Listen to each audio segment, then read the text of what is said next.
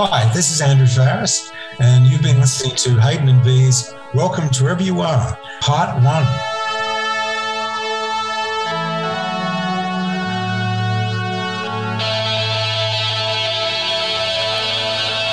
Well, hello and welcome to INXS Access All Areas. My name is B and I will be co-hosting this series of podcasts with my INXS nerd Hayden Murdoch. We will be delving deep with you all to explore everything there is to know about this iconic band of brothers in excess, sharing music, tours, videos, albums and oh so much more.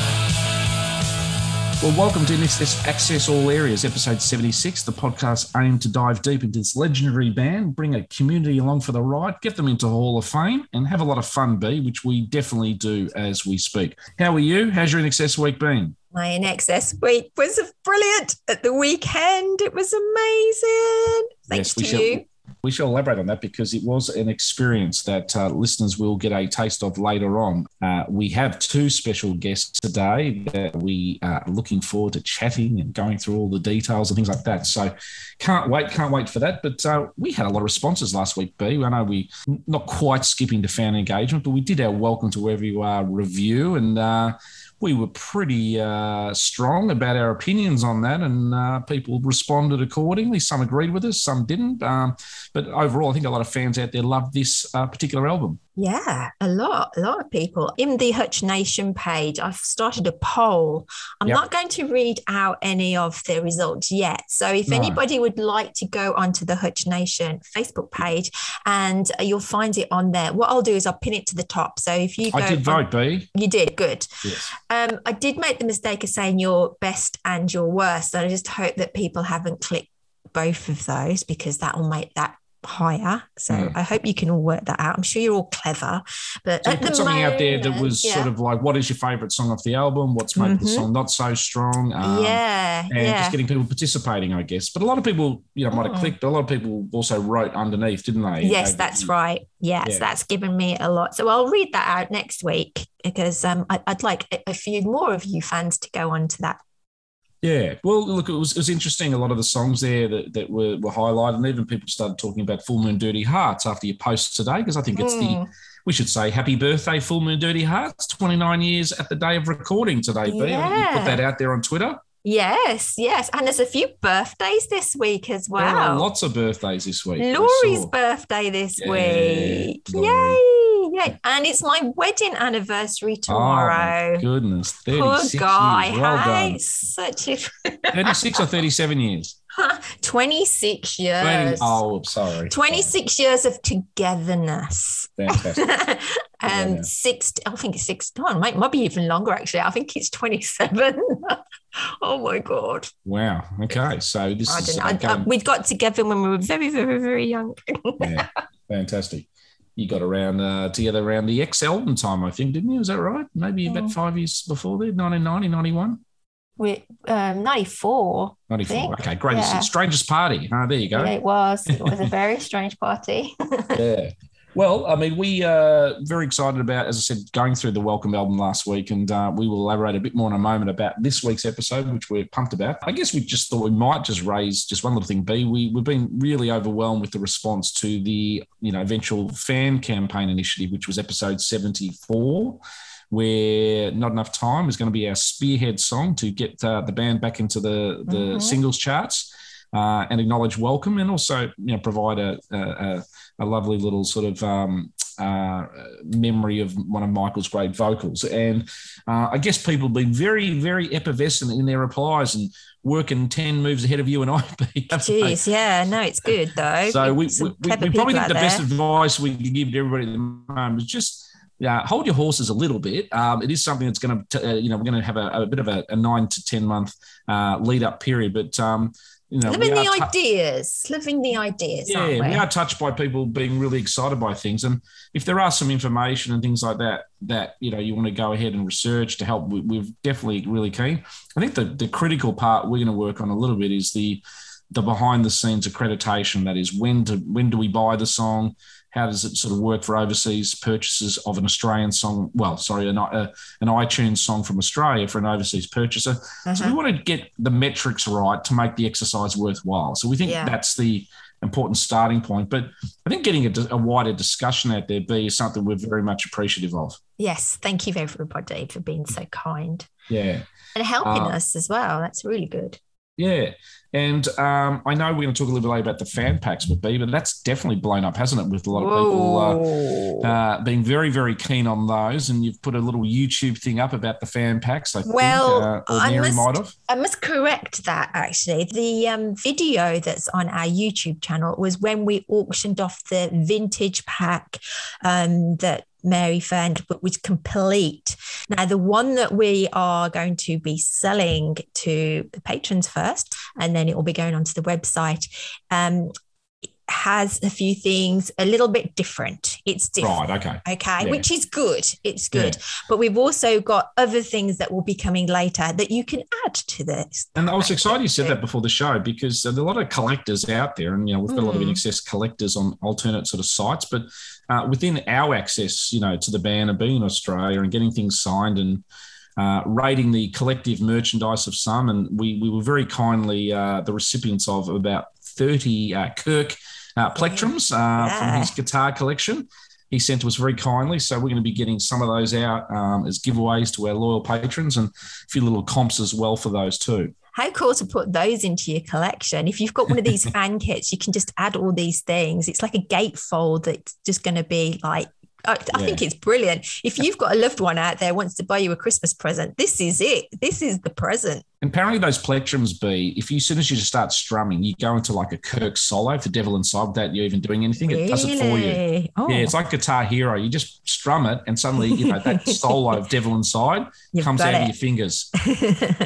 and congratulations to Peter and and uh, Ali. They received a really lovely message from Kirk as well. Yeah, yeah. They were over the moon. And on the back of that, we've got some new fans, um, well, some new listeners. So we'd like to say hello to all of Ali and Peter's friends.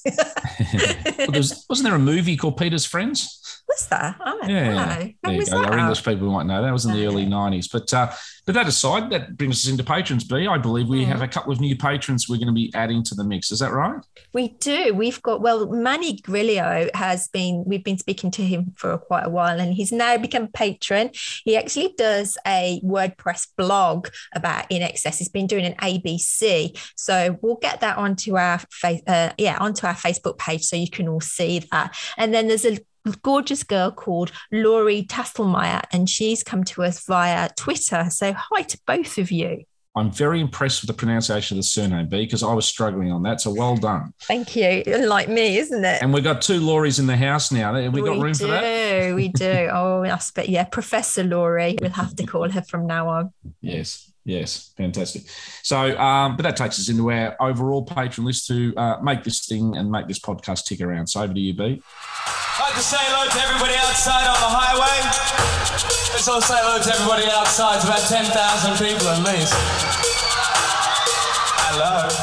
Hello to our honorary members Nick Egan, Mark Opitz, Cameron Adams, and Mary Woods. Also to our gorgeous patrons Sue D, Joe Robbins, Carmen, Laurie, Carrie Ann, Danielle, Sarah Markram, Sarah Camia, Dr. Jim, Katie, Felicia, Lisa Mack, Lisa Urban, Lisa Calloway, Anne Marie, Susan P, Susan B, Foxy, Pedro, Mandy, Matt, Linda, Vern, Yvonne, Caroline, Amanda H, Amanda V, Leon, David, Tracy, Paul Jolie, Paul Boozy, Paul Bridges, Paul Buckley, Sandrine, Warren, Ella, Ryder, Tony, Erica, Abigail, Martin, Stefan, Val, Jim, Matey, Kelly, John, Jackie, Sean, Sheila, Helen, Brett, Suzanne, Glenn, Laurel,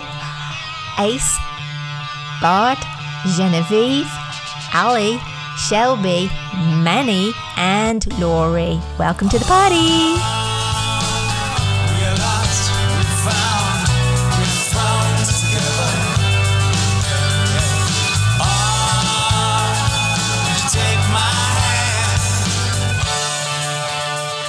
Patron list is growing, B, which we're very pumped about. And um, yeah, we, we're continually trying to find a way to give value, you know, to the patrons. And uh, Uh, I know last week we had Carrie Ann on about uh, that concert there, I think in The Hague there, uh, back in Listen Yeah. Like Thieves Day. So a lot of our patrons are getting that sort of free download sent to them and things as well. So uh, we're constantly sort of coming up with different new things, not just the basics. So uh, become a patron. What do you think? Oh, have you heard it yet? Have you listened?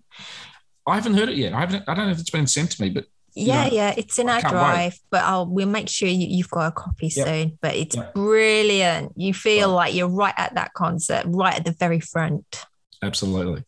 Well, this part of the sort of intro, we like to give a bit of a hint of the topic of the week. And uh, Mm. as we uh, have put out in our little press releases within uh, our platforms, uh, we're very, very excited and uh, I guess overwhelmed to have uh, Andrew Farris come on to the podcast today. Uh, and along with Mark Opitz, we are going to dive deep into Welcome to Wherever You Are. Um, but one of the exciting things is that we do know uh, both gentlemen uh, are very keen to sort of not just confine the chat to the Welcome album. So uh, I got a feeling we may diverge or divert into some uh, tangents, B, and it might be the longest album review we've ever done. Uh, I can feel it being a three episode album review. What do you think? I think he takes his hat off for us, and it's yeah, it is. It is. Well, let's just have a listen Yeah. later on. We'll, we'll what time it on. is it for now? Time for the news. Hi, it's Dave from England, and you're listening to INXS Access All Areas with Hayden and B. And now it's time for the news. All right, we're going to be punched with the news today. We've got plenty, but we want to get to our guests. So, uh, very much off the top, we've got the charts, which is a bit of a downer, gone from 44 outside the top 50, B. So, uh, everybody, do your thing. Okay. Maybe we Yes. can get well. Hey, maybe we get welcome into the charts. That we, we'd take that, wouldn't we? We'd take that as well. We'd taste that. We'd taste that. Yeah. So, come on, guys. Everybody, the greatest hits, very best of. Come on. Get your downloads going. All you Uh, new people, make sure that you buy it for your granny and your grandpa and your Correct. cousins. Yes. Now, we have a guy by the name of Teddy Richards. Now, that's not the ex football player who played AFL in Australia. That's the son of Aretha Franklin. There was a cool little article this particular week, and we might hit up Andrew on this. But the son of uh, Aretha, I think, as we discovered a, a few episodes ago, was living with Andrew, I think, in the uh, late 90s there or mid 90s there in, in uh, England. And it looks like he's going to be releasing, I think it's his second album is going to be coming out uh, sometime next year. But I believe there's about 12 songs on there that are co writes with Andrew. Oh, Uh, yeah, so uh, uh, you know, it'd be interesting to know more about that. But um, um, again, another platform for Andrew to uh, get his Yeah. songcraft out. yeah. Uh, thank you to all the patrons and all the contributors. They're sort of quick draw McGraw now. Um, it's like sort of like fast finger first, isn't it, for the uh, the the new cover version? So Limp Bizkit, one of the worst names for a band, but not a bad band. Uh, they have done a cover of "Don't Change," and all our patrons and everybody were all over it. Poor Foxy, she was about eighth in the uh, I line of uh, know, bless her. revealing it. So uh, Foxy, we, we, you know, I was about I think she's in having a granny nap, bless her. But um, for those who don't know, Limp Bizkit, they were pretty big in sort of the, the 90s, early 2000s. Oh, chocolate, chocolate starfish, and and, the hot dog flavored water. yeah, 46 times. Oh, I love that. That's that was used to be my uh, let's let's clean the apartment Well- song. well, they, uh, they've got a, an album come out and they've taken the piss out of themselves. I do like the album title. It's called Still Sucks because everyone used to say they knew Limp Bizkit sucked. So they're just having a bit of a laugh at themselves. Good on him. Yeah. bit of a message to Nickelback there. Okay. But uh, they uh, have done a cover of Don't Change. It's a very, uh, well, I'd say a faithful cover. It's actually, you know, more of a slowed down version, not too dissimilar to, you know, the Andrew Kirk composition that Mm. was on the original Sin album. It's just stripped back, isn't it? yeah. But Mm. they also did a Who cover back in, uh, I think it was 2003, uh, of a song called Behind Blue Eyes. So they've already got some history here of actually taking a certain song and stripping it back. But um, great to know that, you know, uh, InXS's music is living on uh, through these releases. Also, too, there is a remix going around by a gentleman called Hugo Villanova. Now, he's from Portugal, Pedro, if you're out there. He's from Uh-huh. Lisbon, though. He's done a remix version of Mystify, which, uh, if you go to Hugo Villanova, that's V I L L A, Villa, and Nova is in star, Nova, N O V A. It's not groundbreaking by any measurement. It's actually quite faithful to the original, but it's got some nice little dance flourishes with it too. So uh, you can check that one out. Also, too, uh, a lot of the Jon Stevens gigs, some of the ones have been changed here in Victoria and Melbourne to different dates and things, I think in February. Um, I would check all your national guides because he's doing a lot of gigs, but there's some that have changed. So for the Noiseworks INXS collection. Uh, a lot of people are going to that, and some people miss that gig because of COVID. Um, so I would be out there checking uh, your local guides. The new sensation guys are over in North Perth on January 22, that famous day, January 22, the That's date of, lovely uh, if of Michael's birthday. Yeah. So uh, there could be a Media Wars cover band uh, uh, Yeah. trade off with the What You Need boys over there because they sort of think they own Perth for INXS covers, but New Sensation are coming to town to take on the What You Need boys for a cover off. B. You mean the Don't Change Boys? No, this is the New Sensation Oh, boys. oh. Yeah, the what the what the what you need is the Perth Tribute Act. They've Yeah. generally done a lot of gigs, but the New Sensation. Uh, can't keep Act- up with them all. I know they're all out there everywhere. Yeah. Because I heard from Blair, um, Blair's coming to Coffs, woohoo, to Moonee Oh. Tavern on this on the uh, second of January, no, check second of February. So I've got to get a big party together of people. We're going to have a little truncated version of Media Wars today without the soundbite, okay? Because we do want to get into our interview. But uh, Timmy did pop up. Timmy Farris did pop up on Triple M this week for about one minute and 22 seconds, minus ads. So it was about, maybe it was about 15 seconds of Timmy. But he did get on there and talk about uh, Oztober and Rocktober here in Yeah. Australia. Yeah. And he was on there saying that he really rates the Divinyls as one of the Australian bands with Chrissy Mhm. Amphlett and the song I Touch Myself, uh, Mm. which uh, uh, I guess was a hit around the world. So there's a little bit of Timmy there and uh, little Andrew, not to be outdone. He's on our podcast today, trumping that one. Uh, but Andrew uh, gave a 23 minute podcast to uh, a gentleman called Baxi's Musical Podcast, which is, I think, it might be an American or Canadian one. And he's done a little bit of uh, an interview on that. Look, stick with ours. I think we might be better. Yeah, much better. Well, we've got a lot more to talk about. But that's the news of the week, B. Hey, this is Tim Farris. Big shout out to Hayden and B. Also want to say hello to all the listeners and NXS fans. Thanks for listening. I love you, Hayden and B. You're doing a great job. Keep it up.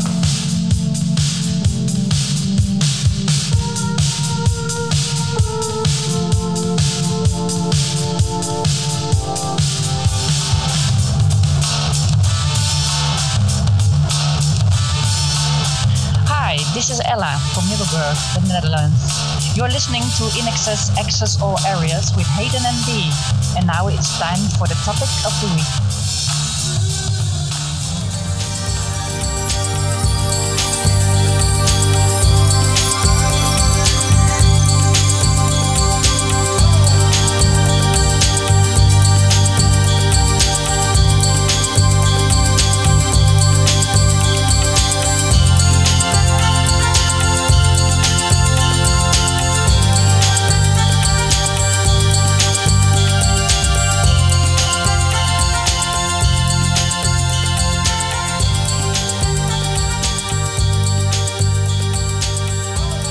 First of all, if I can uh, just uh, say a, a quick thank you for being able to jump on, Andrew. We put the feelers out to uh, somebody in your life who's been very helpful to us over the last few months, and uh, she must be persuasive to get you on in 48 hours' notice. So thank you. Thank you. Hey, you're welcome. Well, so I hope you're both well. And, uh, you know, I, I know that um, I'm not alone by saying that uh, we really appreciate, you know, all that you do to, to help everything, you know, well, continue on that, that we did all those years ago. I mean, uh, really astounds me. I'm sure, you know, Mark, not just with INXS, but in his career too, has worked with so many amazing artists and, you know, from different sort of, you know, different music genres and in different countries it's not lost on you after a while when people continue to be interested in artists years later. It's it's funny, isn't it, Mark? Because as time goes on, you think at first you think no one will anyone really ever care about this, and when you're actually talking about it down the track, you're like, this is actually incredible that I'm still any of this is still relevant at all. It's true, Andrew. Like in my case, and, and in yours to a degree, but in my case, it's it's um, the further time's gone on, the better I look. yeah. You know? Yeah, I'm talking about career-wise. A, a blessing, you know. You put that down to internet, whatever, etc.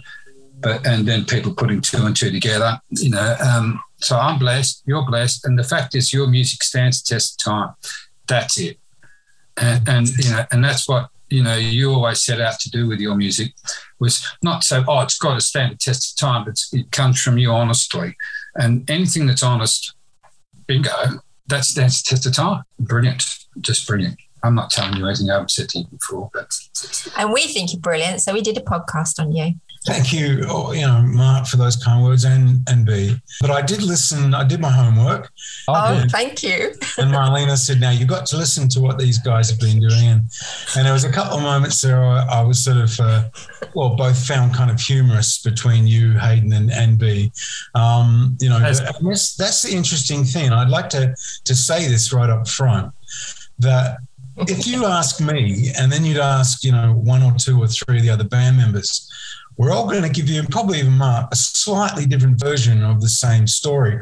And a lot of it's usually got to do with it's not that you sort of you're not appreciative or you don't you know you were you weren't there it's your understanding of the events that took place at the time and why things unfolded the way they did and some of the reasons you know because i was listening to what you guys were talking about and i was sort of smiling to myself going they're almost right with that but not quite you know um, but, but, but if Right. detectives i'd say it was a pretty good job there you go. no, no, Is you're there, a, is there a specific example you can share, Andrew? I I think. It, how do you? Well, I, sorry, I answer your question with a question. Um, how do you suggest we approach this track by track? Because that may yeah. Okay. So, Well, so- he's so- got a running list. Go ahead. I, I am a little bit OCD with these structures and things like that. And I was mentioning to B that way we would like to do today is first of all, you know, say hello and thank you for getting on. But we, we would like to take the unique opportunity of going through track by track, as I said, to sort of be before we press record and had Mark on. Uh, we think this is sort of probably INXS as Mona Lisa. And I think, you know, we'll talk a bit later about was probably a little bit mis- misunderstood at the time. But we think that uh, where Mark came in on and the, the pride that Mark has uh, shared with us before about the album and and all band members seem to really revere this album strongly. We we, we want to deep dive into every track in order, and and we gave our fan view last week, be it appreciation or you know our interpretation of the songs. But you know that's just you know we're the external audience. Uh, we'd love to hear you know what went into each song and the recording, and uh, were there anything that we said last week that was similar to your thoughts, or even different, as you said, to to the recording? You know. Mm. No, I thought I thought that review was like Andrew. I listened to it, and I'm probably thinking of the same things that Andrew's thinking of. You know, hopefully, we chuckle about. I tell you what, I did like. I love the interlude, the vinyl. And from an entertainer point of view, why not? Like, you know, why not entertain people? And it, and it would probably give them, you know, internationally, the idea that you- you're not necessarily coming from a great height, but you're down with everybody else because you can have a laugh at it, you know. And I think that's quite smart, actually. Yeah. Well, the old days of having to get off your butt and turn the record over and then go and sit back down was an interlude in itself, wasn't it? It was, and and I, I, you know, at the risk of being verbose, which I've been accused of before, that I, I would add that when Marlena and I, uh, you know, first got to know each other, and I was meeting her family over in um, in the United States in Ohio, and I would go uh, over quite often to a big shopping mall there called the Greene uh, in, in Kettering near Kettering. Books and Co would have a small area uh, devoted to uh, vinyl. And then years later, I would go back there again, and there's this big, massive section of vinyl, and I'd be with her uh, nephews and you know nieces and all that, and there are all these young kids are really excited about vinyl. I thought this is really intriguing, and again, I'm, being verbose, but I'll, I'll go there anyway. I was walking down the beach once, and um, uh, when I lived near the beach, I don't anymore. And I a lady was taking out a box of uh, jewel cases for CDs, and I said, um, "You might want to hang on to those." And she said, "Why on earth would I do that? I, I don't, I don't need these anymore. I, I've, it's all on my phone." And I said, "I see. You've got a record collection, do you, on, on your phone?" She said, "Yeah. Can I see it?" Um, and she said, "No, no. Well, what do you mean? It's in here." And I said, "Well, I can't see it. I'm sorry. It's like the Emperor's New Clothes. it doesn't exist." Um, you know that that the thing is with vinyl is that it's tangible and it's real and you buy it and you own it just like anything that you buy that's tangible and physical and in the era we're living in more and more and more as i get older and i see people you know we're all yeah, we're talking to each other this amazing technology and all the rest of it but the physicality of things is disappearing and i find it intriguing because I work in agriculture where everything is tangible and everything is real. And you've got to be careful. There's your, your occupational health and safety regulations. All sorts of things are going on all the time that are not digital normally, maybe a phone call or something, photograph, whatever. But in the world we're talking about now, in entertainment with vinyl and the digital realm, and you know, like with with uh, you know these big, huge corporations going into public companies and all the rest of it, and what we only have now is the right to access information. Mm. You don't actually own a record collection at all, unless it is vinyl or CDs. And I, I hope and think and pray in many ways that the younger generation wakes up to this idea that they need to own something that that it's not just oh you know granddad or dad or mum's thing it's actually it's their generation that's going to be impacted too um, when you tried as a kid to put a record on, we were not allowed to. I mean, you had the uh, the plastic sleeve, you had this beautiful record, you had the turntable and the needle, and it was something an adult had to do, and you had to be taught how to do it. Mm. And it almost sort of, from an early age, made us value a, a vinyl oh, type record, Andrew. Sure. Well, it's the same with the transition from when you are miming to your favorite band or artist with a a tennis racket, and then one day you might have the opportunity to use a real instrument. It's the same sort of thing. You go, this is real, and I have to work out how to, to play this instrument if I can, or you know. But it's the physicality of it, and it's the same thing with a lot of modern production of music and and the distribution of music. Right, Mark is all about you know pushing buttons and you know um, you know, you, you, people win Grammys from using you know uh, programs on, on, on laptops and things, as opposed to sort of old school. Mm. Um, you know, instrument. Grammys. Yeah, sure. And, and and and that's great. I should add uh, that uh, that's not a jealousy thing, or I'm not uptight about that. Mm. That's amazing. Uh, but but I think what I'm trying to say is that I think that the process still exists where um, someone had to create the music samples in the first place or create the song or create there's a creativity element to it that like you said uh, hayden that just putting a vinyl record on you know you have taught to do it well it's the teaching of these things you know, and the sharing to, to a younger generation that some of them are, are having to reverse engineer how it is they came to be able to use a laptop to put the music together in the first place. Mm-hmm.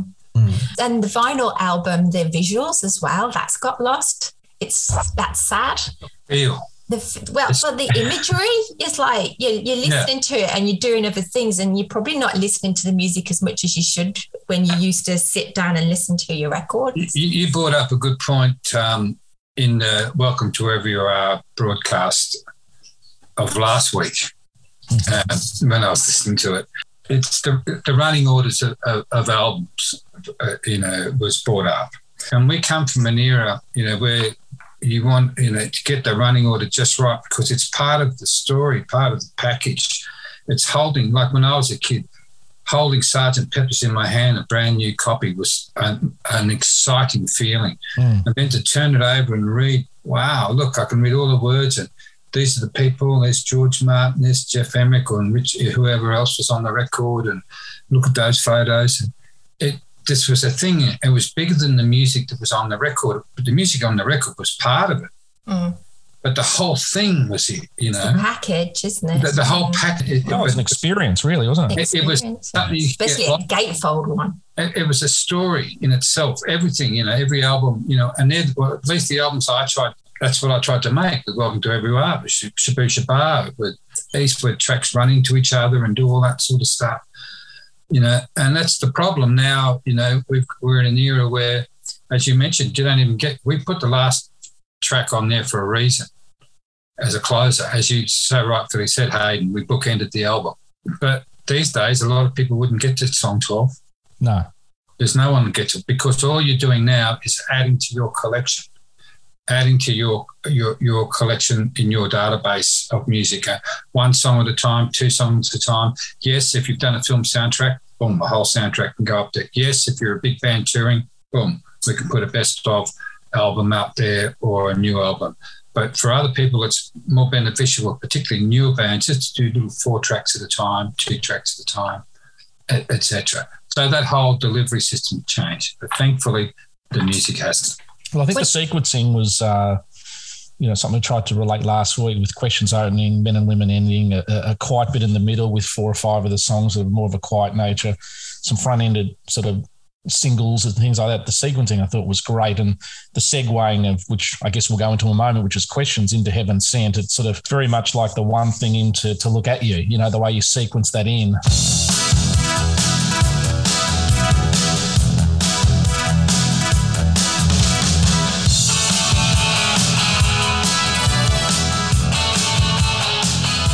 I'd like to take the opportunity to thank Mark uh, for the amazing work that he helped uh, us with. It's taken 29 years to thank him, have you? Yeah, but we're lucky. And we you know, I just want to say, on behalf of the band, thank you, Mark, uh, for for the you know not only obviously for Shabooh Shoobah and uh, for Welcome to VR and Full Moon Dirty Hearts, but also for Live Baby Live. And you know, I just wanted to add to that. Um, you know that.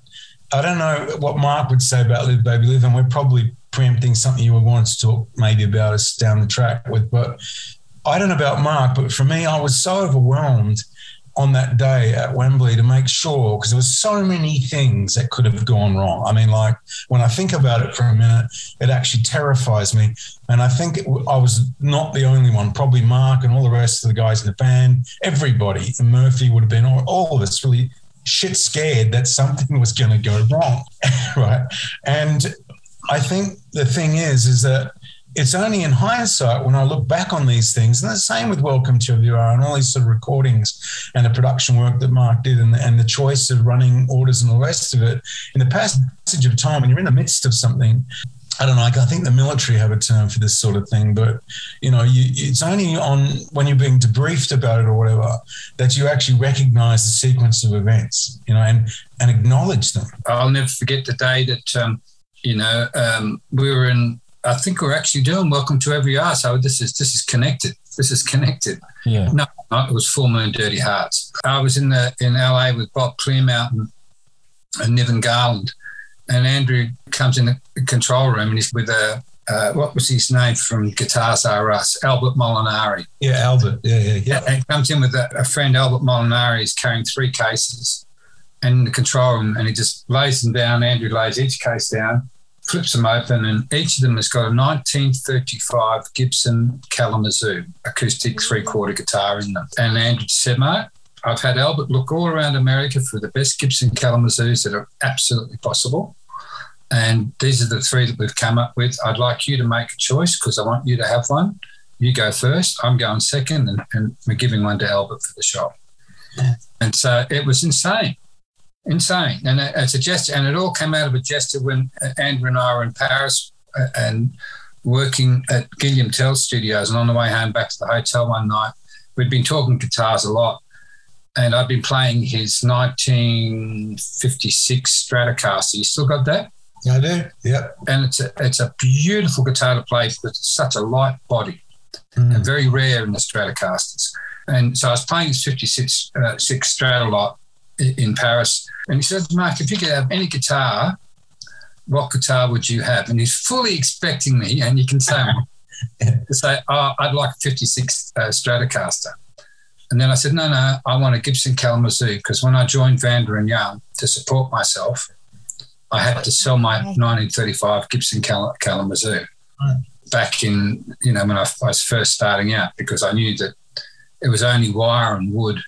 And what I'd learned from Vanda and Young, because I wasn't getting paid by mistake at that time, so I had to support myself. What I'd learned from Vanda and Young was invaluable invaluable. So uh, Andrew was quite surprised in the taxi. And I said, oh, him, as I said, him thinking that I was going to say 56 Strat. I said, Gibson Kalamazoo, a lot cheaper too.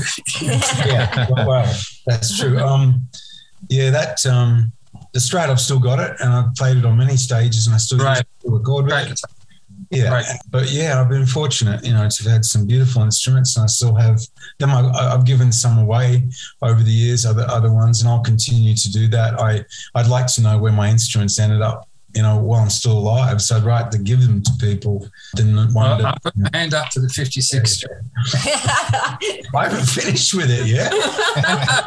of course you haven't, because it's There's a few more songs to come out of it. oh, it's a brilliant, brilliant guitar. In my opinion, at that stage, I don't know what Andrew's got now, but that to me was the best guitar he had. By so, what's what songs would you have played that guitar with? Uh, Need You Tonight. I think I wrote that riff with that guitar. And um, Mark may remember, but I, I, played it on stage a lot as well, like big, yeah. huge gigs and little ones or whatever, yeah. um, before and since. And then during the recordings yeah, of um, of Kick and X and Welcome. Uh, yeah. I, I think also Full Moon. I think definitely Full Moon. Yeah, that's where I played. That's where I was playing it all the time. Right, and I was mucking around with it everywhere. Yeah, and I, I think one of the things about that guitar that I always loved about it is it was no sort of um, what's the well shelf pony. That guitar, um, it. But I know this is quite bizarre because we Michael and I were writing uh, in Chicago. We wrote three songs uh, in you know as prior to Kick, and though one of the three songs was um, Mystifier, and when we were writing it, I, I, we took a break for a while. And I went down to a local guitar store, and he had all these really modern Kramers and sort of like heavy metal guitars, you know, sort of, you know, we back then, yeah, up on the walls, and and something like an old Fender Strat like that. It was like, oh yeah, that's for you know old fellas use stuff like that, you know, and uh, and I was looking at this one guitar up on the wall, and I said, What's that? And he said, I sold that new in 1957. This old guy said to me. And I said, Well, what's happened to it since? So he says, lived a, it's been played. It was in blues clubs around here for years. And I said, I want it. You know, 850 bucks he charged me back then. So I was like, what? You know, I was like, sure, you know, because he was put the you know, um, but I, I, you know, I've owned I've owned all sorts of beautiful instruments, and I think you're right, Mark. I think what's interesting about instruments that become very, very, I don't know what the word is, iconic, is that they themselves have their own personality. And you have to become friends with that personality of the instrument. And then it's beautiful. If you have issues with it, it, w- it will sound like that. That's the way I look at it, you know. Perfect way of saying it, Andrew. Perfect way of saying it. Hmm. Well, what's your favourite instrument to play then, really? Well, i have got a few a tractor. A tractor.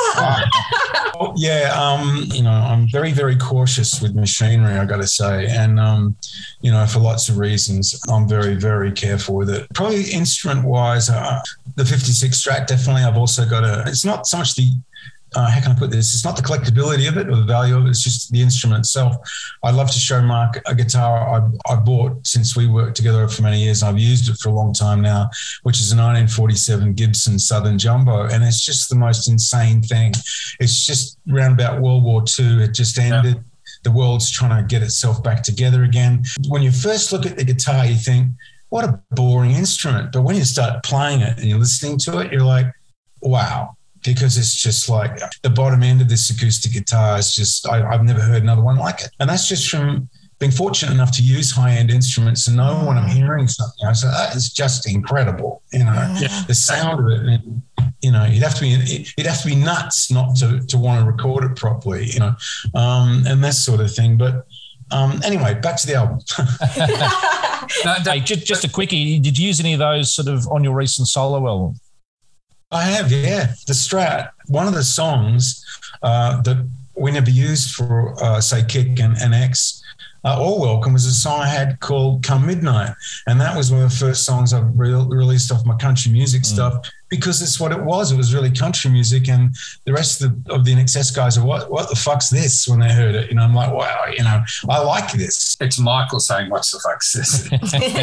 yeah, probably. Yeah, or back then. Although, you know, interesting you should say that because I think Michael, you know, I, I, I won't. I, I, don't want us to, you know, hang on this subject, but yeah, go. Um, deliver this subject for too long. But I was going to say that I think when he began to, you know, sort of circulate more with with Nick Cave and more sort of, I don't know, uh, those kind of um, people that are very dark lyrically and, and he, he, well yeah but no but just not just that there's sort of a you know a gothic humor to a lot of these people is really dark and you know whatever.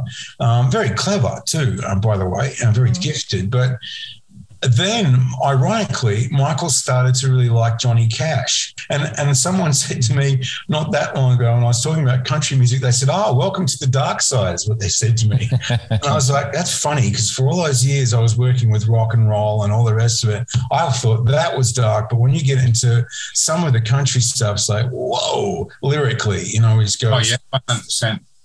Wow. You know, well, just to quickly close off the country stuff, two, yeah. two things. One, I don't think it's a myth, but I think it's true.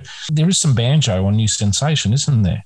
Yeah, that's right. Yeah, I had a I had a sample uh, of a banjo um, on an emulator too, and yeah. I, I couldn't find any other instrument that would be I thought of clavinet and I thought, well, yeah, you sound like Stevie Wonder and it could be a bit, you know.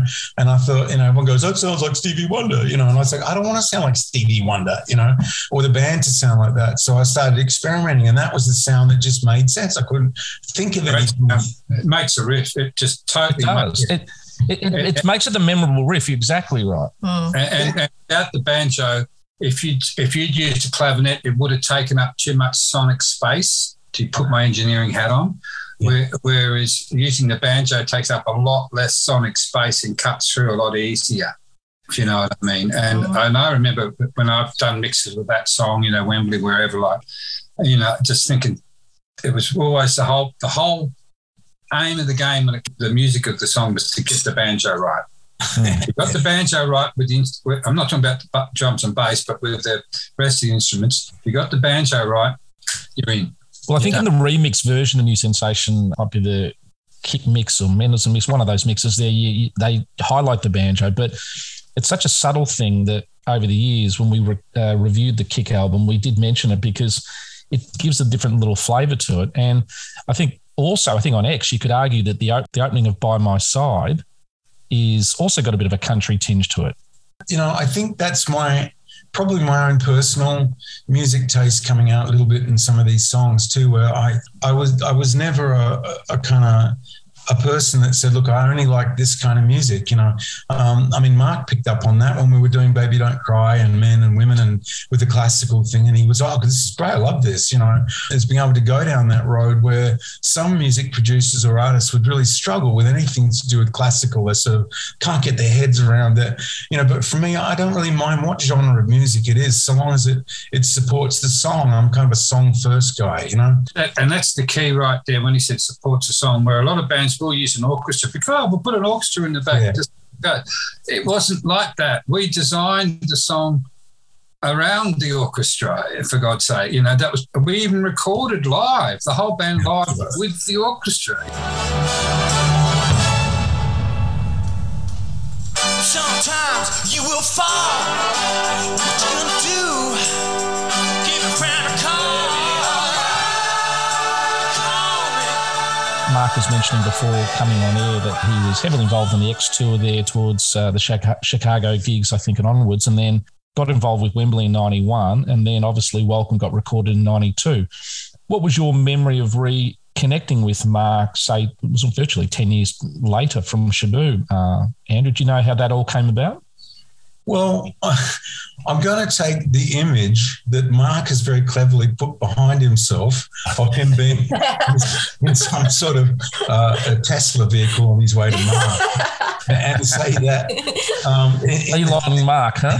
in the succession of events that lead up to something like you know what we ended up doing together, a, a bit was you know a lot of it, especially that run of shows that we were doing leading up to Wembley Stadium, because people don't know or realize that we were doing, weren't we, Mark? Lots of different big shows, not just Wembley, but you know, Rock in Rio was more people than Wembley. So over the top.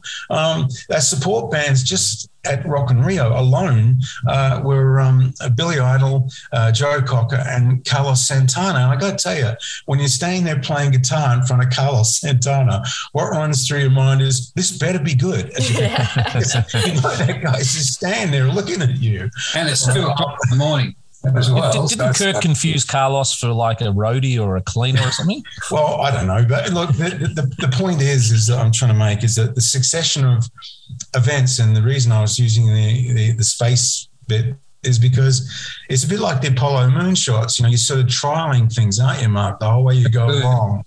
It, right, you're setting it up and setting it up and setting it up until exactly. this is the moon landing. At, the very start of the X tour, when I was in New York doing a record with the remnants of the Gang of Four and the um, and I got to and I got a call come to, to London. We're doing INXS Wembley Arena, not the stadium, the arena, to start off the European tour, and we're doing a live broadcast back to Doug Mulray on Triple M. Can you come to London for the two shows? Do it, then go back to New York. I said absolutely, and so that's where it started there, you know, and mm. uh, and then Chris and I got taught, the band and I obviously we actually not disconnected at all in our period, you know, of our careers. We'd, we'd always, because they're always on tour, I'm working overseas, and every now and again we bump into each other somewhere. Mm. And, and and even after the swing, you know, they had me preview that whole album before they, they, they went with it. But uh, so we we kept up relationships. So there wasn't anything. Oh, all of a sudden this is the big shock mm. news story. It, it, was a natural course of events for us to get back together again at some point, particularly after X because at that stage, to my own great album X, uh, you know, and followed Kick. Whereas to me, you know, the times and were changing. As I said, I loved the album. And, but I love where Suicide Blonde was taking it as well, though, in another way, because it was getting a bit more, well, that's different. You've got harmonica doing that. That's insane. How I know how he did it. Mm. Um, but uh, when I first heard the harmonica intro on Suicide Blonde, I just went, that is you are kidding me. He's a how, genius. how can anybody do that? It was a fluke. It was a fluke. I know. I'm not going to go and divulge the whole secret story. You know, it's not secret, but the, the whole thing. But it was just brilliant. And so, you know, obviously, and having done Shabooh Shoobah in my case way back, and with Shabooh, what we, we'd done is we'd broken out of the mold of the first two albums into this new area with Shabooh Shoobah. And that was a very conscious decision you know, is to do that. You know, as I've said on Jan's song, you know, I, I think that's one of the most crucial songs for Michael's career of all time. And yet it doesn't get a lot of airplay, but that's where he learned to sing. That's that song he learned to sing. And that's where he learned the power of the studio and how to sing in the studio was on that one song. You listen to the song, go, oh, what's the big deal about it? But, you know, I know what it took. Yeah. He knows what it took, you know, and, and we know where it went from there. And yet it's an insignificant song. Calling from the rooftops. She says she wants the world to hear her people's needs, the basic. She shouts, I make you understand what it is we're striving for. A better deed across this land. She puts her hat looks in the mirror, says to herself, nothing to fear. Friends don't argue, friends don't care. Now is the moment to get here. But that's but just getting back to the, the project we're talking about with Welcome. It's, so in the sense welcome started with Shabooh Shoobah. Okay. And and it was just okay, off you go. I knew as soon as I heard uh, ten to one by Midnight Oil, uh, and the day I finished Shabooh Shoobah, I knew that very day I would not be doing the next INXS album because I heard ten to one, and I thought to myself, with Nick Launay, yeah? Nick, Nick's going to be doing the next INXS album, you know, because this one is just so fucking brilliant, you know. Mm. It was a brilliant album. Yeah, a brilliant album. And even though I don't think, you know, Nick's brilliant and continues to be brilliant to this day, you know, um, I thought it'd be another leap up again, and still was. Don't get me wrong. I think it was some fantastic songs. It was brilliant, you know, that they also discovered uh, video at the same time with Richard and, and people like that. And so it built into something bigger than we'd The swing doing. album you're talking about here, yeah? Yeah. It, yeah. So it was, it, it, was a whole, whole thing. And then you got Nile Rodgers, you know, with Original Sin. So, but yeah, it, it, so I knew that was going to happen. But I'm happy, you know, I, I've, I've helped launch a career and these guys, believe me, you know, you've got Chris Murphy in this band who just will not stop. So committed, you know, and and that's the characters in the band, you know. not only did they have three musical geniuses in the band, you know, well, two in particular, I regard uh, Andrew and John Farriss as uh, beyond compare when it comes to being individuals as musicians. Uh, they're all brilliant. Get me, don't get me wrong. I'm not putting Timmy or, yeah. or Kirk down or Gary or anything like that. But to have, it's a bit like with Cultures that had Ian Moss and Jimmy Barnes, which was a great foil for them. To have John Farriss and Andrew Farriss, same family, same band, and their and their music intellect. And I'm not pissing in your pocket, otherwise your leg would be warm, Andrew. uh, I can't begin to tell you what a difference that makes. You know, John Farriss, just genius. Andrew Farriss. You know, the great thing about Andrew, you know, if I might digress, I know we're not talking about the the albums. The great thing about uh, Andrew is is, is um, he's the best guitar player in the band, and the other, and the other two guys ain't no slouch. I tell you that. You know, they're brilliant. But this guy, his funk, like you know, gives Nile Rodgers a run for his money. You know, that's mm. who you hear when you hear New Sensation. That's Andrew.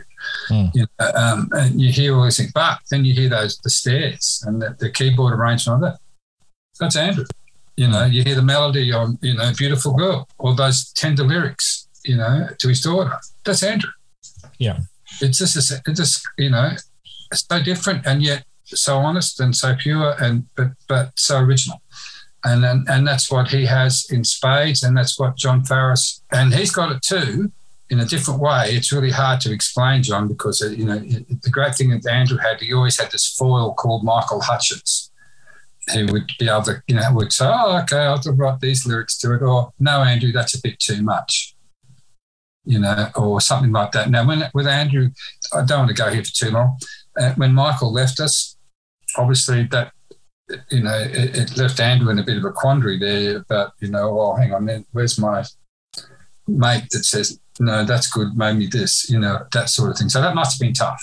That must have been really hard. But I just, again, you know, these two guys, you know, a brilliant band, you know, as, as is everyone in the band, you know, everyone.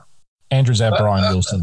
I, would like to acknowledge, you know, and say thank you, Mark. So there's a lot you just said there. Um, yeah, and I agree about my brother John. I love both my brothers, Tim and John. Of course. And, oh, Tim's killer. Yeah, you know, and and all the, the guys in in INXS always were and still are, you know, team players. They that right. one of the things of the and you you would know this as a record producer, Mark, is a great bands that you've worked with incredibly talented people.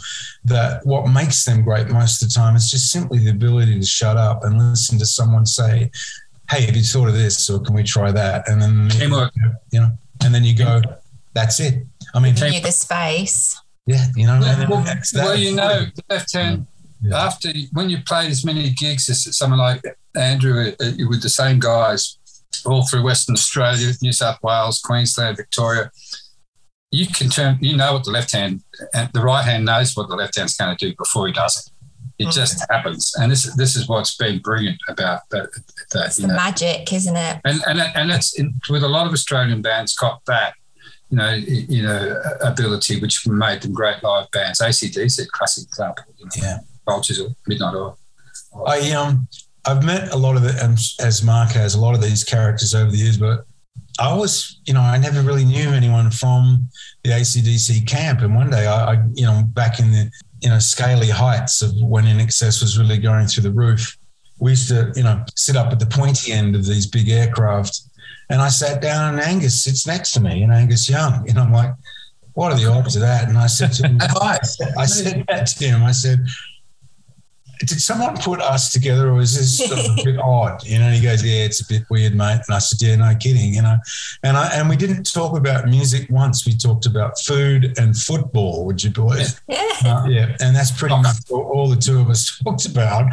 Uh, and then I said, see you, mate, and walked off, you know. And it was sort of, and a lot of my experiences with a lot of these characters haven't been too dissimilar, where you both know it's the elephant in the room, but you don't want to talk about these yeah. massive experiences you've had yeah. because yeah. you just don't want to go there. Um, I, but I've only got one more little thing I want to add, and it's completely like left to center, off reservation. But talking about production and all the rest of it, I do want to say something that I remember what I think is the first ARIA Awards ever, and Elton John was he said, you know, look for fuck's sake, don't put this on television because you can't say fuck and all this sort of stuff, and we can all be real with each other. Um, you know, we don't have Right, to play this. TV game bullshit. You know, we can all just you know talk to each other as you know uh, people in the same industry openly and have, you know have a few drinks and have fun and you know without someone looking over your shoulder and judging you the whole time. And of course, it changed. But um, but I, I remember, uh, and we were you know in, in those years in sort of receiving awards like that and things uh, a lot. And um, I remember when I came off stage, I was, you know, a huge, obviously, like everybody, a huge Beatles fan. And I'd, I'd met George Martin once before, and I'd, I- I'd briefly got to know Giles Martin around that period, his son, who's also an amazing guy. But I remember saying to George Martin when he, we were after we got this award for whatever we got for a kick, and I said, well, wait, wait till you see what we do on the next record. And I'll never forget what he said to me. He said, What's wrong with what you've already done? Good point, isn't it? It was like speaking to Yoda. I Um, know, it's, it's, Yeah, it, yes. you know, yes. like And philosophically, it just floored me. I and was it's like, the same. It's hang the on a minute. You don't have to keep bettering yourself. You, you're no, good. no, no. Just That's, keep. that's what I say to everyone is similar. Is you know, do the best you can right now, yeah, then move on. Yeah. And, you that- you, and yeah, you used to feel, I guess, Yeah. the weight of, of expectation. I think when when what you need became a top five hit, you're like, yeah, what am I going to do next? And then Kick Yeah. came along. And one thing we've said on our podcast narrative over the time is the the pressure that you must have felt, you know, you know, going into X and the expectation. And then part of me, when I was preparing for today, I was almost thinking that I reckon with Welcome, you know, you've climbed the mountain, you've consolidated the mountain, you've done Wembley, Rock in Rio, Concert for Life. Was there something sort of almost a little bit less pressure going into Welcome, going, okay, I can really just make an album that we want to make? Mm. I- I, think I'd answer that by by saying that there's two really things in my mind we're talking about here.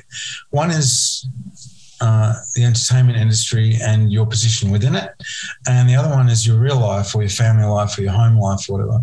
For me, with Welcome to Wherever You Are, probably the you know big game changer for me was the birth of my, my first child, Grace. And, and, and in the midst of, you know, when I was playing Wembley Stadium, you know, Grace was only three weeks old or something.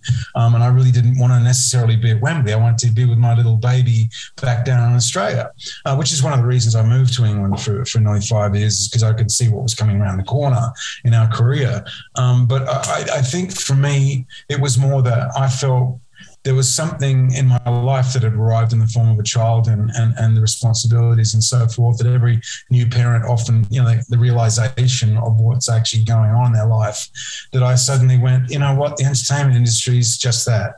And all of this, you know, musical art game and all the rest of it is just that. And all the fame is just that. But these people and this little child uh, take precedence over everything Yeah. in my life. It doesn't matter what it is. It just set my mind and my soul at ease for making welcome because I was suddenly comfortable about because for many years, you know, I, I'd been asking myself philosophically, especially you know, after Shabooh Shoobah Mark, we did we made that record, and then we started to have these hits, you know, overseas, and and it all got very very serious. I mean, I'm you know the first uh, after releasing um, Shabooh Shoobah, I remember the first three months were in the United States, and we played Rock and Roll Tonight, and with uh, Eric Clapton and Simple Minds, and uh, we were broadcast all over the United States, especially in California and LA. And within about uh, an hour of us going on television, uh, Ray Manzarek from The Doors is standing in front of me um, saying, Where's your singer? And I said, He's over there. His name's Michael. And he said, Can I talk to him? I said, Sure. I don't think he'd mind. And I was going, That's fucking Ray Manzarek, you know, as I'm staying there. And he wanders over and he, and he starts talking to Michael. And I heard him say, You know, I was sitting at home just now watching television. You came on. I had a really unbelievable feeling that I was revisiting someone that I used to know really, really well. And I, I heard all this, right? Yeah. And I thought that's really bizarre. Like I was thinking about what, what that would be like for Michael as well. Mm. Um, you see, and I, you know, I'm thinking about all this at the time. But the reason I'm talking about this with you is because it's not a matter of who I met and who's who and all the rest of it. It's because the, when you start going on television or you mass, you have mass acceptance or whatever. It's sometimes what comes with it is not what you think it's going to be all about. You know, um, it, a whole other thing. Things come into play, you know, relationships and people, and you get affected, you know, and, and not necessarily by fame or money. It's actually like for me, it was my next door neighbor, for example, used to say to me, What have you been doing in, you know, in the early years? And I said, Well, and I started to sort of, you know, think about you know, I said, well, I've just been playing to 10,000 people every night in the United States. And he said, yeah, but I just saw you mowing your lawn next door. And I said, well, so what? You know, the, the lawn needed mowing, you know, um, you know, and you see what I mean? You know, after a while, you're like, hang on a minute, what, what, what is all this? You know, yeah. you know, you, you need the sort of tangible parts of it. Can I just say to, to an example of what Andrew is talking about? Every time I finished an album overseas or wherever it was, you know, I'd be away for four months or in Australia, UK, Europe, wherever, America.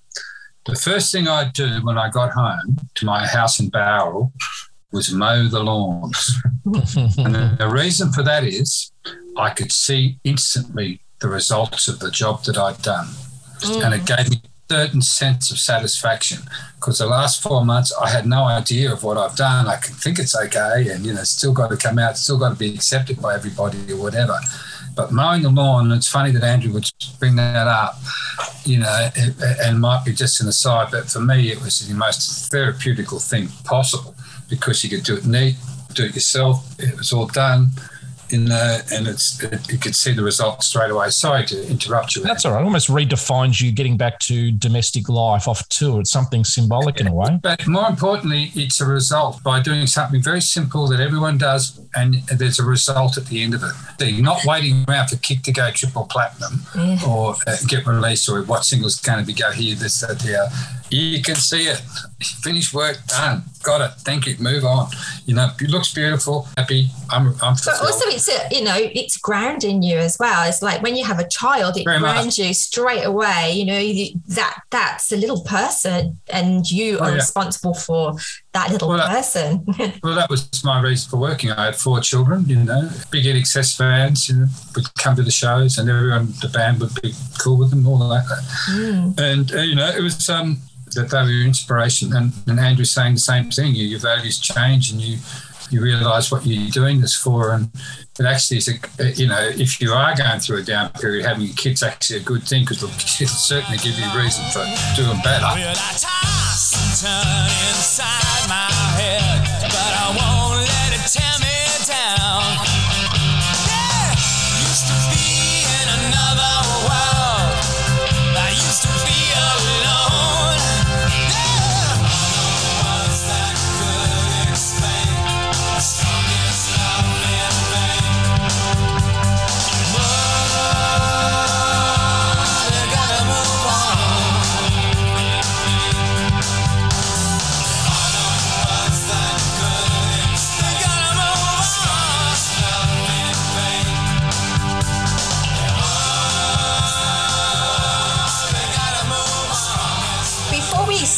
On the first song. Hayden, you mentioned that you didn't have that many songs to put on this album. Is that right? I think Mark might have mentioned in a previous episode mm. that there wasn't a huge amount of material, although I've counted up nine B sides of new material plus the 12 mm-hmm. on the album. So there's 21 songs there. But uh, before we go into the track by track, again, I think we should discuss this a little bit is the album itself, and we were talking about it for how it all got together and all that sort of stuff. You know, before we get into the running lists and, and, and the songs, etc., I think it's important. You know, Andrew ha- had lots of pieces of music, and Andrew used to have an ADAT machine. If I'm, was it an ADAT? What, what was the recorder you had? The digital. Um, oh yeah, I had, I had a uh, a Yamaha digital tape thing. A one-off Yamaha original tape deck. Andrew had done a lot of his demos for this album were pieces of music uh, that he had that, that he would go home, that he'd bring in and play and we'd work on. And then we'd, we'd talk about, then he'd go home or work on them there and do stuff like that. So there were bits and pieces of lots of songs done, you know, and some in different versions by Heaven Sent or whatever. It was always a surprise next morning when Andrew would walk in with his Yamaha yeah, have to leave the big console in there. then we transfer his work onto the multi-track. So okay, let's build from here or arrange from here and do things like that. you know, there may have been rehearsals at the Opera House for this, Andrew. I don't remember them. Yeah, that's interesting. Um, I know there was Oh, a kick what- an X. I think it was more for X actually, but I'm pretty sure, and Yeah. may- maybe Kick. But I, I agree with you. And the other thing is that when I was listening to what Hayden and B was saying, um, you know, uh, before, what I was very impressed with, uh, Hayden, was how you um, somehow had worked out or heard had heard of uh, Tim and John and Gary and Kirk. Uh, for whatever reason, were quite, you know, they had other serious things going on personally in their lives. So, to the reason when you uh, were asking me about pressure and the songs and you know whatever as we are going into it before, but what happened because of that was kind of unusual, and it was you know fortuitous in the sense that you know after the Kick album and the success of all that, I could see coming around the corner when we did X, you know, it was going to be a little rocky at the first front end of it because a lot of people had gotten hold of Michael and were telling him, you know, you know, you're the you know, duck's guts, mate. You're the bee's knees, man. Like, come on. Uh, like, we call it blowing smoke gas. Elvis or whatever, you know, and, and, and we could see that, you know, and, and I think he could too, to be fair to Michael. I think he saw it too. But still, you know, he, he, he, everyone likes flattery. So he was sort of listening to this. And I think so X was sort of a, a way, in, in its own strange way, was a great segue into Welcome because we'd sort of dealt with that uh, to a lot to a greater extent with- X. And X was very pressurized because of the touring that we were doing at the time. It was super pressure on us all the time. And so when Welcome to WR rolled around, yeah, I had some I had some songs. I have to be honest with you, I don't know if I ever said this before, but you know, I remember Michael came down to my house in Sydney where I was living at the time. He, uh, I had a few interesting visitors at that house actually, and it was in the national park there. And um, Beautiful Yeah. house. Off the Hawkesbury, was it? yeah, yeah, Ku-ring-gai. Ku-ring-gai. yeah, that, that's right. And the Aboriginal word for the Hawkesbury, I think, is It's Deerubbin. insane. You go past, uh, if you're on the water and you go past that Andrew's house, you know, you go to fire. Is it still there? Yeah, the boathouse. Yeah. But the, the, the, the Anyway. yeah. Anyway, I was going to say, I was going to say that Michael wasn't the only visitor I had down that house. Actually, Keith Urban came to meet me because um, Joanne Petersen, um, whose uh, husband was Colin Petersen, used to play drums for the Bee Gees. Miley. That's right. And Joanne's uh, maiden name was Epstein. She was uh, Brian Epstein's. Uh, No way. uh, He found Brian Epstein dead. Wow. Yeah. anyway, um, Didn't know Joanne, that. Joanne, lovely lady, and, and and Colin, great guy. Anyway, the point is, is that Joanne called me and, and said, "I've got this young guy called Keith Urban. He wants to come down and meet you." And I said, "Meet me." I was like, "Okay, sure." And he came down. and I don't think he realised that it was like quite a muddy, dirty road because he, he arrived in a limousine or something. Yeah, he- he's a country boy, but he, I just want to say it was great, you know. Um, but I don't. It was the first like house I'd ever built. And I was hanging off the edge of the carport, you know, like a like a like a you know an idiot, because I hid my spare key up the top of the carport. Oh, I don't know what about it. So he meets me, and I'm hanging off the carport like a nutcase, you know. Um, I said, "Come on in, mate," you know. And so he comes in, and and we talk for a while, and and then he starts playing guitar and singing and trying to impress me. And I said, "Look." After a while, I said, "You don't need you don't need my advice. You just need a beer." So we walked out on the veranda and we had a drink or whatever. So, and we were friends ever since. But I saw him not that long after that again. But that was interesting too. But another time. Uh, and then, but Michael came down during the around about that time, and we started talking. And I and I was so excited. I said. What lyrics have you got, mate? I can't wait to, to see what you, you might have there, you know. And, and he was like, um, and I'm like, yeah. and he's like, uh, I left some in a taxi cab in Paris. I'm like, what? That's right. You know? You know? And so, his book, his little book. yeah.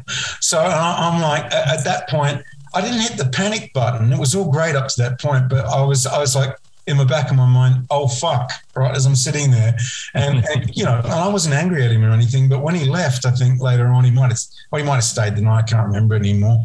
I hope he did anyway. So, but the thing is that you know, I began to go, I got it, and I went right, and that's why uh, I stopped focusing so much on being perhaps getting more and more and more music beds together and grooves and stuff, and I just focused on lyrics. I just yeah. went right, okay, you know, this is what it's going to. Be. You got to cover it. well, yeah, and, and and because you know, I, it might be the sorry, Andrew. It might be the actual um, biggest album of individual uh, solo rights, I guess, in a way. You know, with "Baby Don't Cry" and "Beautiful Girl" and "Questions." I mean, they were all your compositions. Well, that's right. Because you see, I, you know, I'd probably, I may have lost. The, uh, Michael lost the lyrics. well, you know, the, the interesting thing about this is why I'm bringing it up is because, you know, in previous recordings and later ones that I would do, you know, Michael didn't play an instrument, um, and a lot of people don't seem to understand that he wasn't an instrumentalist, you know.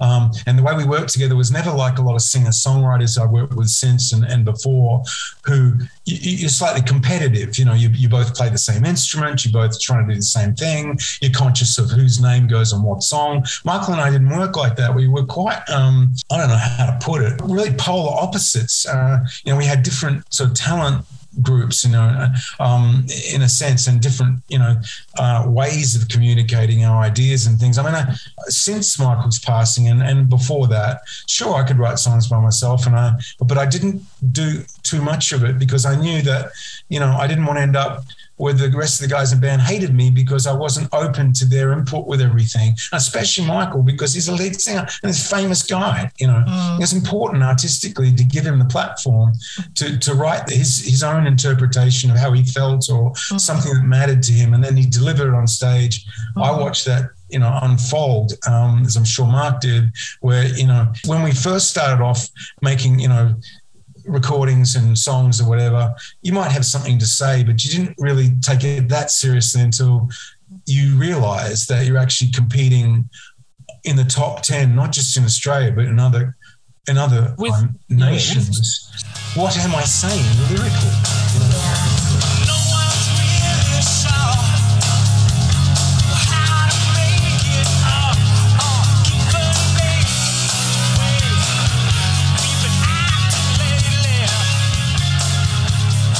I just say with you know, with Michael's lyrics on, on this particular album, he, he, did not have a lot ready. But what was good is that you know when we're doing the album, there were other family members of the band. When I call them, I'll call them family members.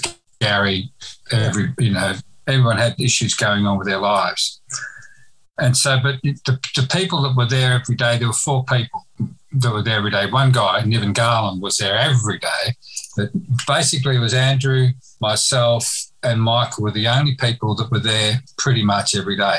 And with Michael, to get him there, we'd have to send out Colleen Ironside to go and find whatever pub that he was having breakfast in with 30 of his entourage, you know, or and just sort of extract him out of that with all these people saying, you pay the bill, you know, so you know, get screwed, you know, Colin was pretty tough. So Michael would arrive at the studio and we'd have a bit of music. And what I would do is basically bring Michael into the studio. I said, Michael, I don't care what you do, just scat, just scat. Strange Desire is a classic example of this mm. song because Strange Desire pretty much came out of the drum field that Johnny was playing at the time.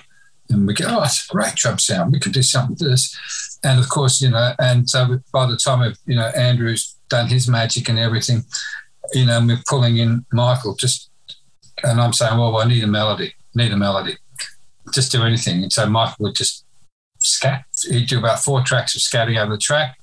And then I would listen to them all and just pick different melodies and make it into one track.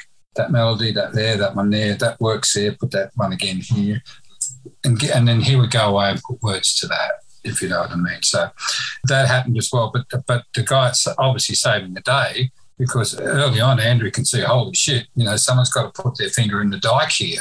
Yeah. You know, and this is what Andrew does in INXS. He puts his finger in the dike everywhere. You know, everyone else does stuff as well. That's the accountant in him, I suppose. I, I apologise to the dike to that. There, you know, I guess creatively, with this particular scenario, you've got in some respects, all due respect to the other band members, you could really probably dig deep into it and say, well, I can really have a an artistic imprint on this without having to negotiate as much. Is that a, a fair interpretation? A little bit, you know, I didn't have to be mindful of the other band members' songwriting contributions so much, but you could really get in with Michael and Niven and Mark and, and, and yourself and just really drive the creative side uh, that what this album took. Yeah, but that's not to say the other guys, you know, the great thing about the other guys resting was that they were fresh all the time. And they, so Kirk, fantastic job. You know, all this stuff, you know, his, his sax pieces, everything, everything you know, yeah, sure, he had shit going on in his life mentally had to deal with, but at least this gave him a break from what he was dealing with in, in life. And also, he was fresh. So you yeah, add those two up, and that sort of outweighs things. So mm. you can't under, underestimate that. And also, not only fresh, but keen to, oh, boy, I have been in the studio. I better go in there and do my best, you know, not just, oh, here I'm in the studio again. Maybe so, I'm probably trying to mention the artistic vision of it all, you know, really driving that. Yeah. I think Mark is right. I, I can remember that now too, thinking clearly about it, is that if you are in a recording session and you're there all the time, whether you're the engineer, the record producer, the artist, or whatever, you do suffer a little bit sometimes from you know sort of lack of, of, of you know being able to reflect um, yeah you get sort of uh, you know i don't know uh, cabin fever or something i think mark's right i think that the other guys being able to come in and go, "Hey, it needs this," is like brilliant, you know. Yeah. Um, because you know that, those sort of moments are very important. And, and that, that, that, so that was really good. So there was so many good parts about it. As I said, strange as I came out with Johnny just coming in fresh, playing this feel on the kit, and I'm going, hell, that, how good is that? Can we? Yeah, we want to keep it going out, you know, just recording that, and then building on top of it. And I know, B, that's one of your faves. Sean. Is it really?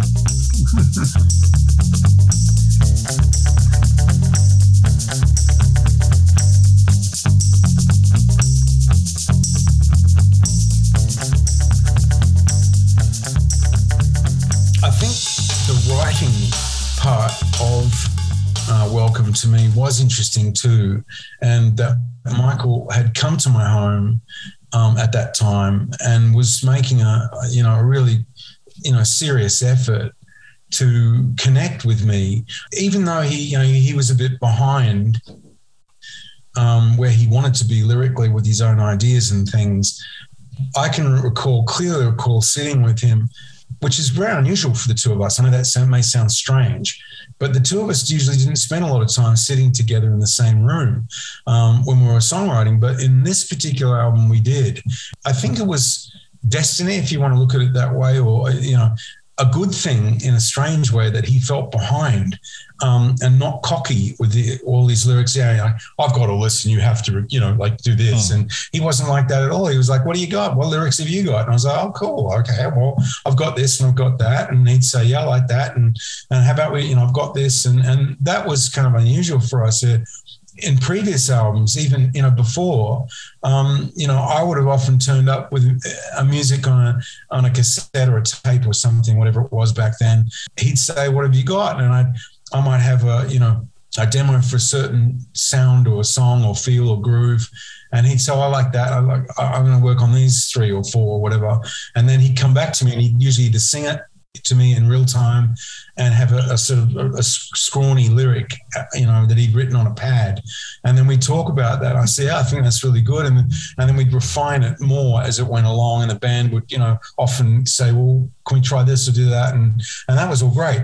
But for Welcome, I think there was something special about not it's really strange not that he was forced to be with me he wanted to be there but it was a very very different experience on welcome than say it was with x exactly right but you, know. you mentioned that so well and also technology had played a change here as well because in those days Andrew would you know, do everything, bring on a cassette, so the cassette was it. And when you listen to the cassette a demo of New Sensation, it sounds exactly like the album, except without without vocals. It's incredible. Mm. So Michael gets a new sensation without the vocals. So, yeah, I'll write to that. Boom, song, done.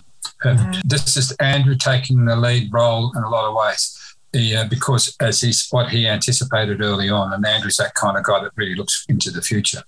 The interesting thing is, you know, you're right. You know, with the comp- competition within Michael and and uh, and Andrew for the lyrics, questions classic example. I've recorded questions with Michael's vocal. It was called, you know, called answers in the end. We hadn't named it. So Michael had written lyrics for it. We recorded that first.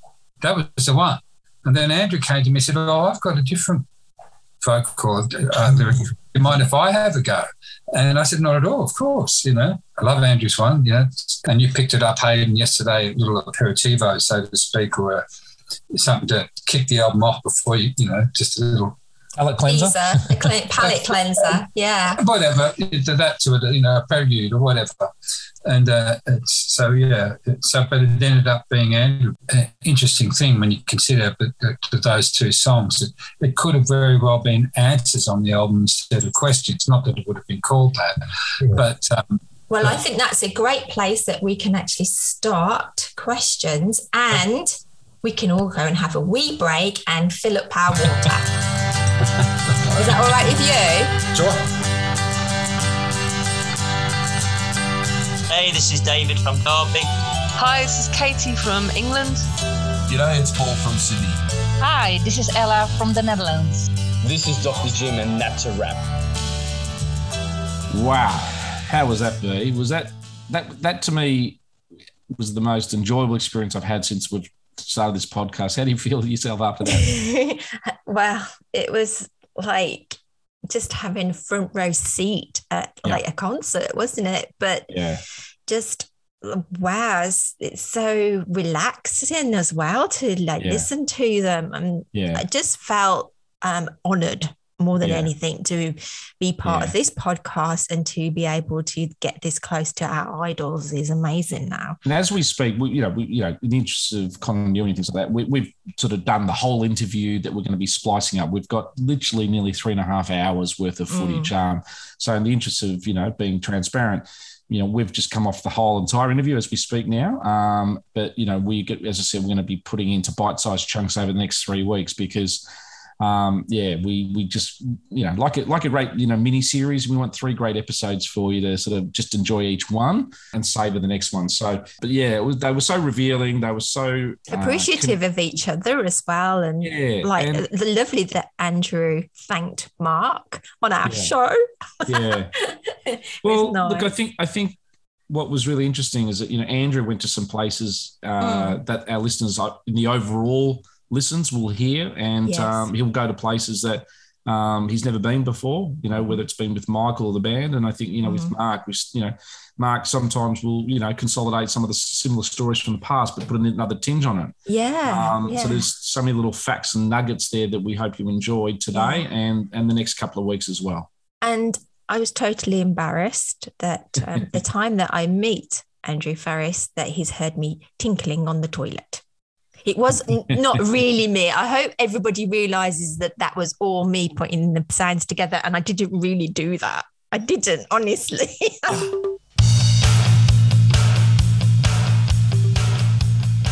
And one of the things that I think B and I, you know, we, we chose to do is uh, we're not going to do much editing of these podcasts in the sense that we do chop and change around with the song order a little bit. You know, through the nature of the interview, we started talking about beautiful girl and men and women quite early, and um, so this this review that goes over three weeks, we felt there was just really in the interest for you guys to hear the entire podcast uh, interview, almost you know minus a couple of tweaks here and there in its sort of flow and entirety how we experience it because um, you know, we think it's it was quite a, uh, a euphoric experience, B, and, and if we Mm. felt that way, um, being a part of, we're just like everyone who who listens to this. We're fans, and we want you to feel what we felt. So Yeah, So- I get. I, we kept sort of dragging them back to topic, and then it Miranda off again, and then the other one would come in, and we're like, Well, okay, yeah. let's just sit back and. well, Andrew's like getting back to welcome, but I think Oh, it's, great I think it is though. Thank I you think- guys. Yeah, I think uh, there there are a few sort of you know tangents here that uh, that we go down that we think you'll actually enjoy. So Mm. um, yeah, but uh, you know, moving on, I guess we'll go into fan engagement now. Um, I guess we have a great you know community of uh, of listeners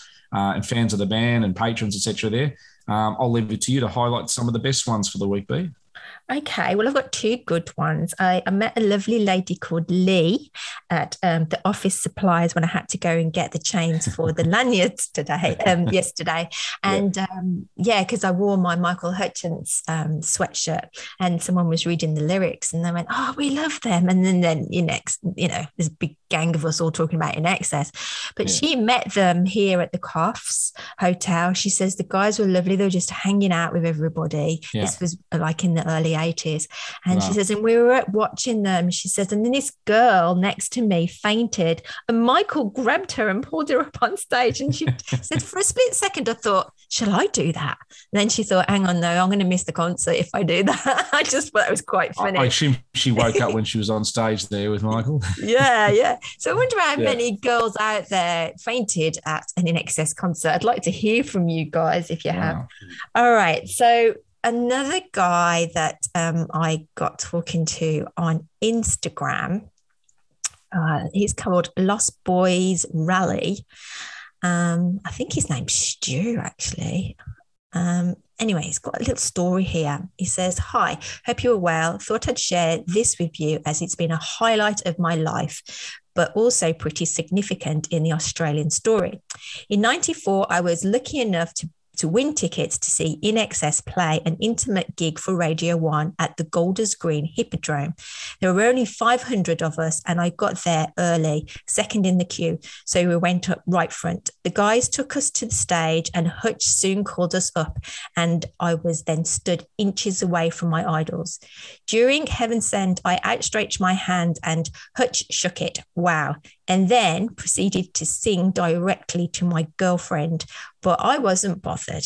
I just shook his hand. The gig finished and I was on the high for days. Thankfully, I'd been able to record the radio show on my uh, on my record player at home, and sounds good even today.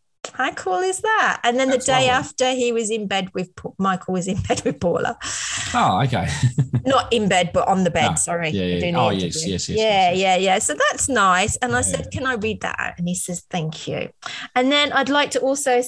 I'll just read these off. There's Yeah. um, someone called Bev Casto, Sula, Mark Rakin, Denise Magnum, Mara Rizzi, uh, Nicole Woven, Andrea Goes, Darlene Lane, and that was Stu. I want to give a shout out to Martin Norton, who sent a, a lovely little messenger thing Oh, like after the episode. Martin. He's no. lovely. He Mm. sent a, a great little message there, and we sort of I gave him the, the heads up that we had Andrew on, so he was sort of first for me to tell anyone. So Yeah. um, yeah, well done to Martin for just uh, being involved with everything as well. We really appreciate it. Moving along to just a little bit of the fan kits and goodies, I guess there's been a, a big response to things. But I know a couple of people have emailed in, sort of just needing some some information. I think we needed to get mobile numbers and we needed to get sometimes addresses and things. So do you want to just maybe collectively give a clerical advice to anybody out there for, to help carry on? Absolutely. So to help Carrie Ann and Mary um, orchestrate all of these fan kits going out to the patrons, we do need your telephone numbers. Now the girls or Carrie Ann has sent out some emails and there's some emails that have been given to us wrong. So if you haven't received one, please let us know via any social media platform um, or send us an email to in excess aaa at gmail.com and then we can reply to that one.